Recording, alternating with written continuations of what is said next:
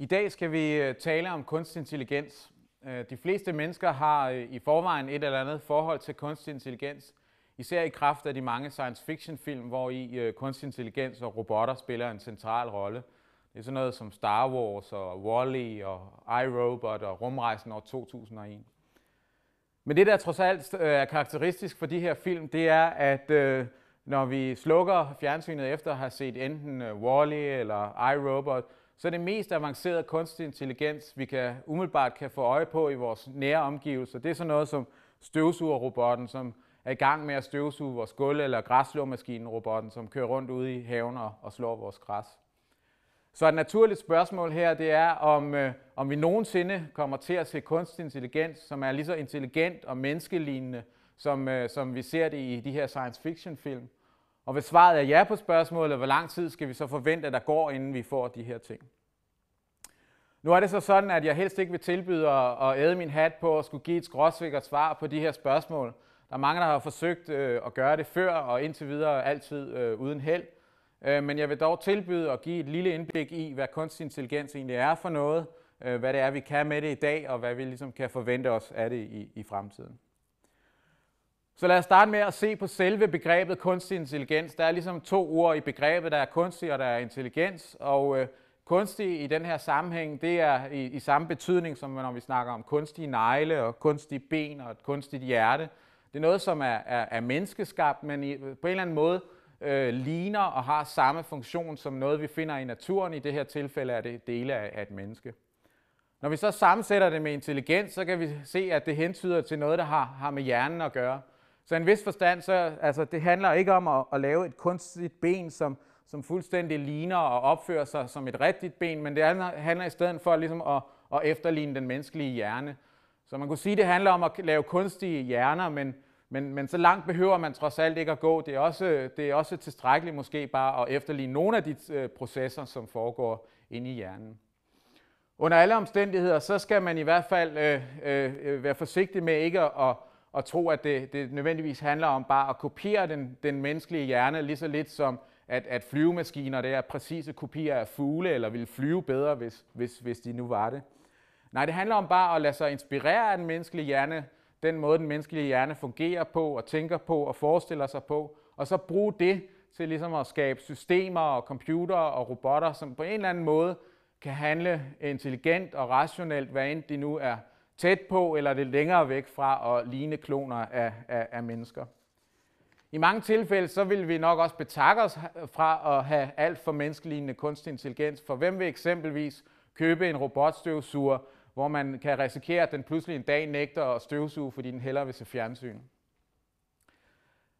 Kunstig intelligens historie går tilbage til starten af 1950'erne.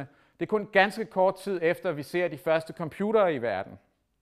Og øh, i begyndelsen der var, der var det præget af en ukulig optimisme, fordi der gik kun ganske få år, inden man havde de første computere, som både kunne spille skak og bevise matematiske sætninger og en lang række andre ting.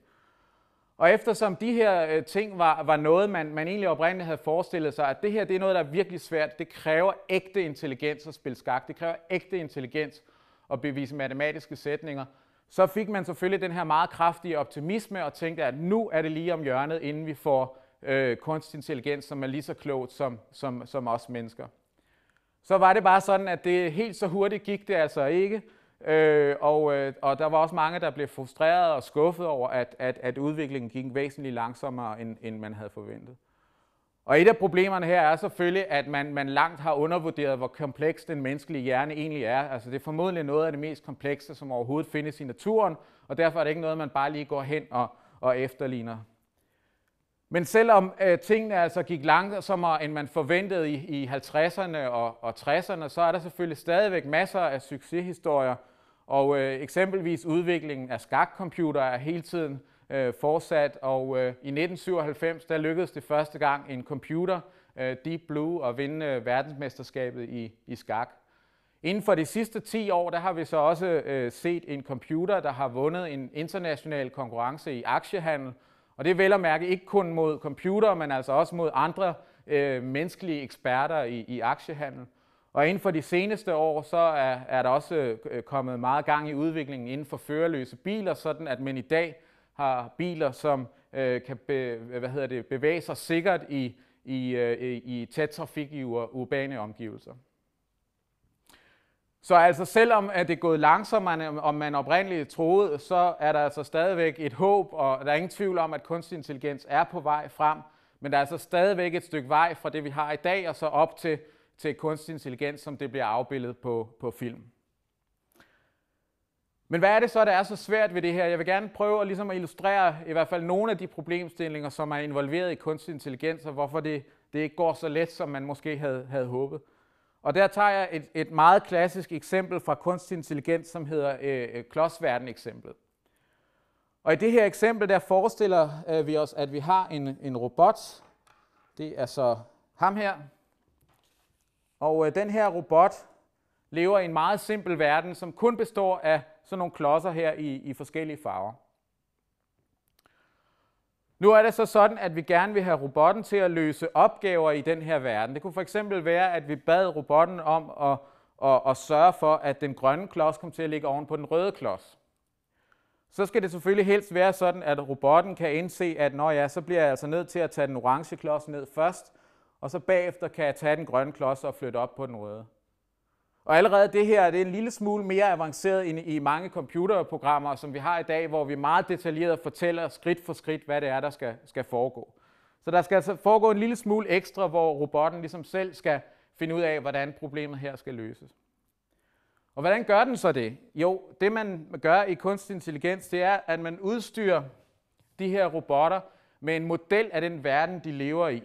Og det vil jeg prøve at illustrere med en, en tankeboble her. Sådan.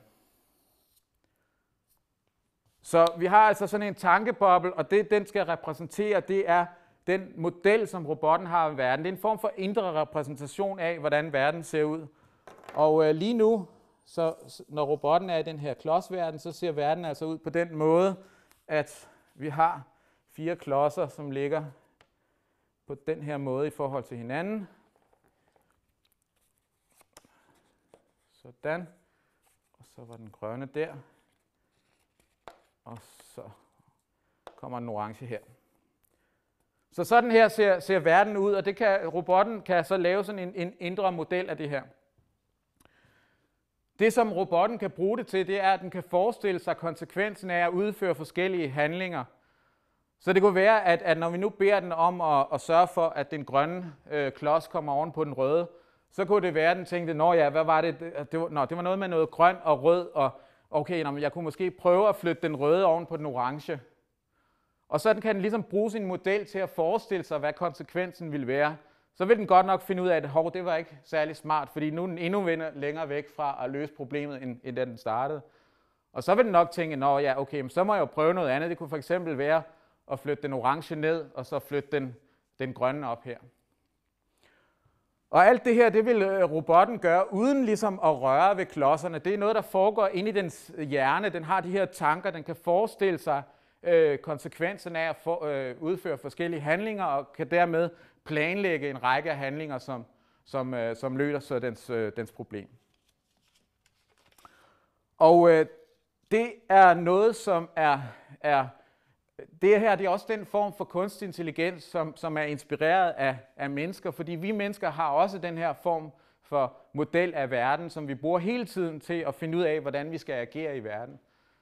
Vores model fortæller os for eksempel, at hvis vi øh, løb, slipper noget ud af hånden, så vil det falde til jorden. Øh, og vi bruger det også, når vi skal planlægge handlinger. For eksempel, hvis vi skulle øh, invitere til en, en, en stor middag, så kunne vi ligesom bruge vores model af verden til at finde den bedste rækkefølge og besøge grønhandleren og slagteren og bageren og supermarkedet i. Vi kunne simpelthen forestille os forskellige mulige rækkefølger, og så vælge den, der ligesom vil løse opgaven hurtigst. Okay, så langt så godt. Øh, vi har i dag kunstig intelligens systemer, som godt kan finde ud af det her. Det er ikke så stort problem. Øhm, men det kan godt blive vanskeligere, fordi vi vil gerne have, at de her robotter skal skal ud i en lidt større verden end en verden, der kun består af, af fire farvede klodser på et bord. Og, og noget af det, øh, man først oplever, når man kommer ud i den store verden, det er, at der, man ikke er helt alene der. Der er ikke øh, kun øh, andre døde ting, men der er faktisk også andre handlende væsener, dyr, mennesker og robotter i verden. Så lad os nu forestille os, at vi i den her ellers så søde verden med, med robotten introducerer en ny ondsindet robot. Så vi har altså den, den, den gamle robot, som vi kalder den gode robot, og så er der en ny robot her, som, som er ond. Og lad os sige igen, at den gode robot har til opgave at få den, få den grønne klods til at ligge oven på den røde. Nå, men den har jo allerede, øh, den gode robot har allerede lagt en plan for det her. Det var noget med at tage den orange klods og lægge den ned, tage den grønne og flytte den op på den røde. Men forestil jer nu, at øh, den her hånd repræsenterer den, den, øh, den gode robot, og den her hånd repræsenterer den onde robot. Så kunne det jo være, at i det øjeblik, hvor den gode robot tager hånden ned for at løfte den grønne klods her, så kommer den onde robot og flytter den væk.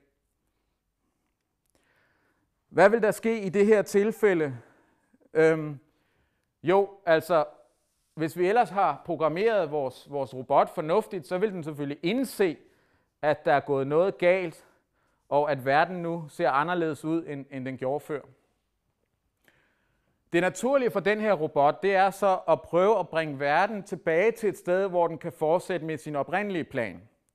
I det her tilfælde vil den så øh, flytte den grønne klods tilbage til det her sted, hvor den kom fra, før den onde robot greb ind, og så først bagefter faktisk flytte den oven på den røde. Men så er det jo ikke sikkert, at det går hverken værre eller bedre, end at den onde robot kommer ind en gang til og tager fat i den grønne øh, klods og flytter den væk. Nå, men så tager den gode robot selvfølgelig klodsen og flytter tilbage. Så kommer den onde og flytter den væk igen. Og sådan kan det i princippet fortsætte uendeligt. Og så tænker I måske, det der utroligt øh, så dum den, den gode robot øh, er, den kunne jo bare tage den her grønne klods og så sætte den direkte oven på den røde klods, og så havde den, havde den ligesom øh, løst sin opgave. Men det er ikke sikkert, at den er intelligent nok til det. Og så tænker jeg, hov, er det virkelig niveauet af, af kunstig intelligens, at en robot ikke engang kan, kan finde ud af at løse det her problem? Men faktisk er, er det lidt øh, sværere, altså det er måske øh, let for mennesker at løse den her slags problemer, men det er lidt sværere, end man måske udenbart skulle tro. Altså computere laver typisk den her fejl, at de, de laver den samme fejl igen og igen og har svært ved at, at, at, at lære af deres fejl. Og øh, vi ser det også i dyreriget. Der er en, et insekt, som hedder en, en gravevips, og øh, den tager sit byttedyr og lægger det lige uden for redden. Og hvis man så flytter det lidt væk, så tager den tilbage og lægger det lige uden for redden. Hvis man flytter det igen, så tager, flytter den tilbage igen og lægger lige uden for redden. Og det kan blive ved uendeligt, uden at den her gravevips på noget tidspunkt opdager, at den selvfølgelig bare kan tage byttedyret med ned i redden, og så er byttedyret i sikkerhed. Så problemet er altså ikke kun noget, der opstår i, i kunstig intelligens. Vi ser det også i de fleste computere, og vi ser det også i, i, øh, i dyreriget. Øhm, så hvad er problemet her for den gode robot, og hvad, hvordan kan den ligesom løse sit problem? Jo, det der, det der er jo er i det, er, at vi har ligesom introduceret den her onde robot. Men hvis I ser på billedet heroppe, så er der ligesom ikke rigtig sket noget. Vi har stadigvæk de her øh, klodser. Vi har de fire klodser her, og vi har modellen her med de fire klodser. Og det er klart, at hvis, øh, hvis den gode robot skal have en chance for at, at forstå situationen og gøre det rigtigt i den her situation, så er det ikke nok, at den har en model af de her klodser. Den skal også have en model af den onde robot, som nu er, er inde i billedet. Så vi bliver ned, simpelthen nødt til at udvide modellen her med en model af, af den onde robot. Og den onde robot har selvfølgelig også en model af verden og nogle hensigter og intentioner og ting, den gerne vil. Så det skal den gode robot ligesom også have med i sin sin betragtning. Så herinde har vi altså igen en tankeboble, som nu repræsenterer tankeboblen for, for den onde robot. Hvis vi så igen kører det her spil som før, hvor den gode robot øh, flytter øh, den grønne klods tilbage på plads, og den onde flytter den væk osv., så, så hvis vi har udvidet modellen på den her måde, sådan at den gode robot også har en model af den, øh, af den onde robot, så vil det ikke gå længe, før den gode robot vil indse, at den onde robot bare hele tiden vil blive ved med at, at flytte på den her grønne klods. Og hvis det her er med i det billede af verden, som den gode robot har, jamen så kan den selvfølgelig igen løse problemet, fordi den kan tage højde for det her. Den kan tage højde for, øh, hvad den øh, onde robots intentioner. Den kan lære, hvilke intentioner den har, og tage højde for det. Og netop det her med at skabe en model af andre, som her, altså ikke kun en model af døde ting, men også af andre handlende væsener, det er en helt afgørende egenskab ved, ved mennesker, og det er helt afgørende for, for vores evne til at interagere socialt med hinanden og, og samarbejde. Øh, lad mig prøve at give et eksempel på det her. Så antag, at der er en person, der kommer hen og, øh, og spørger efter vej til det nærmeste apotek. Så vil mit svar det vil afhænge af, af, af, af spørgeren, fordi jeg kan ligesom lave en, en model af spørgeren og sætte mig ind i, øh, hvorfor han spørger og hvad det er, han vil med det. Så hvis det for eksempel er en, øh, en øh, person, som jeg tit ser i nabolaget, så vil jeg nok bare sige, at Nå, men det ligger på, i krydset mellem Finsensvej og, og Dalgas Boulevard. Hvis det øh, i stedet for er en udenlandsk turist, så vil jeg nok give en meget nøje rutebeskrivelse, fordi vil jeg ikke vil forvente, at vedkommende vidste præcist, øh, hvordan, hvordan byen så ud. Det kunne også være, at det var en, en person, som lige var styrtet på sin cykel og blødte ret kraftigt, og og hvis han spurgte efter vej til det nærmeste apotek, så ville jeg måske i stedet bare tilbyde at give et lift til, til, til skadestuen. Så vi mennesker har altså en eller anden form for kontekstforståelse og evne til at sætte os ind i, i andre folk øh, forståelse af verden og deres tanker og deres intentioner. Og øh, det er ligesom noget, som man arbejder kraftigt på i dag også at, at få med ind i, i kunstig intelligens. Og øh, det, men nu nærmer vi os ligesom grænsen for, hvad vi, hvad vi kan i dag. Det er noget, der bliver arbejdet på, men der er stadigvæk øh, øh, masse øh, problemer, som skal løses her. Og et af de steder, der bliver arbejdet med det her, det er øh, på DTU Informatik, hvor, hvor jeg selv er ansat. Så for nu at opsummere alt det her, øh, kunstig intelligens, det er, det er noget pokker svært noget, og det tager tid, og umiddelbart så synes man måske, at, at det, det burde da være let, og vi synes jo ikke, at vi mennesker er så komplicerede, men i virkeligheden så, så er den menneskelige hjerne noget af det mest komplicerede, der findes, og, og at, at den simple årsag er det her noget, noget, noget meget vanskeligt. Men der er selvfølgelig også en masse psykisehistorier, som, som, øh, som jeg har nævnt, og øh, så der er ikke nogen grund til at opgive øh, håbet. Og i dag så arbejder der rigtig hårdt på at bringe kunstig intelligens op på, på det næste niveau, og en af problemerne er, for eksempel det her med at lave kunstig intelligenssystemer, der ikke kun kan modellere øh, en verden bestående af døde ting, men også andre øh, agerende øh, væsener. Men hele den her diskussion om, om kunstig intelligens og fremtiden, og hvad bliver det til, og hvornår sker det, det er lidt ligesom at stå øh, og snakke om at bygge en rumraket i 1800-tallet. Hvis vi går tilbage til 1800-tallet, så der var ikke noget, der sådan øh, tydede på, at det skulle være fysisk umuligt at bygge en rumraket og sende folk til månen. På den anden side set, så manglede der en hel del teori og teknologi, før det, det, det, det kunne lade sig gøre. Og på lidt tilsvarende vis er det så med, med kunstig intelligens, at der er ikke noget, der tyder på, at vi ikke kan få kunstig intelligens, som er meget mere avanceret og meget mere intelligent, end, end, end det er i dag. Men altså, der mangler også stadigvæk noget teori og, og noget teknologi, og man må ligesom væbne sig lidt med, med, med tålmodighed. Så det er nok hverken i morgen eller i overmorgen, at vi kan gå blødende hen til en, en robot og spørge efter vej til det nærmeste apotek, og så vil den straks tilbyde os, at vi kan springe op på ryggen af den og flyver den hen til, så flyver den os hen til, til skadestuen. Og måske vil vi aldrig se den øh, øh type robotter i virkeligheden, men der er ingen tvivl om, at kunstig intelligens øh, under alle omstændigheder går en kraftig udvikling i møde, og der er ingen tvivl om, at, at vi vil se meget mere af det i vores nære omgivelser, i vores hverdag, og at det vil være på et langt højere niveau og meget mere, med meget mere in, øh, højere intellektuelle evner og generelt anvendeligt end de støvsugerrobotter, vi har i dag.